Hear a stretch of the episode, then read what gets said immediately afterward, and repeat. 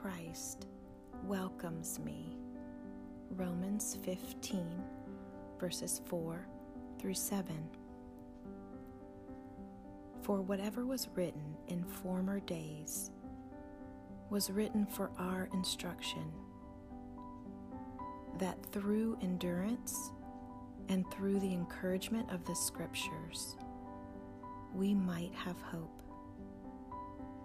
May the God of endurance and encouragement grant you to live in such harmony with one another, in accord with Christ Jesus, that together you may with one voice glorify the God and Father of our Lord Jesus Christ.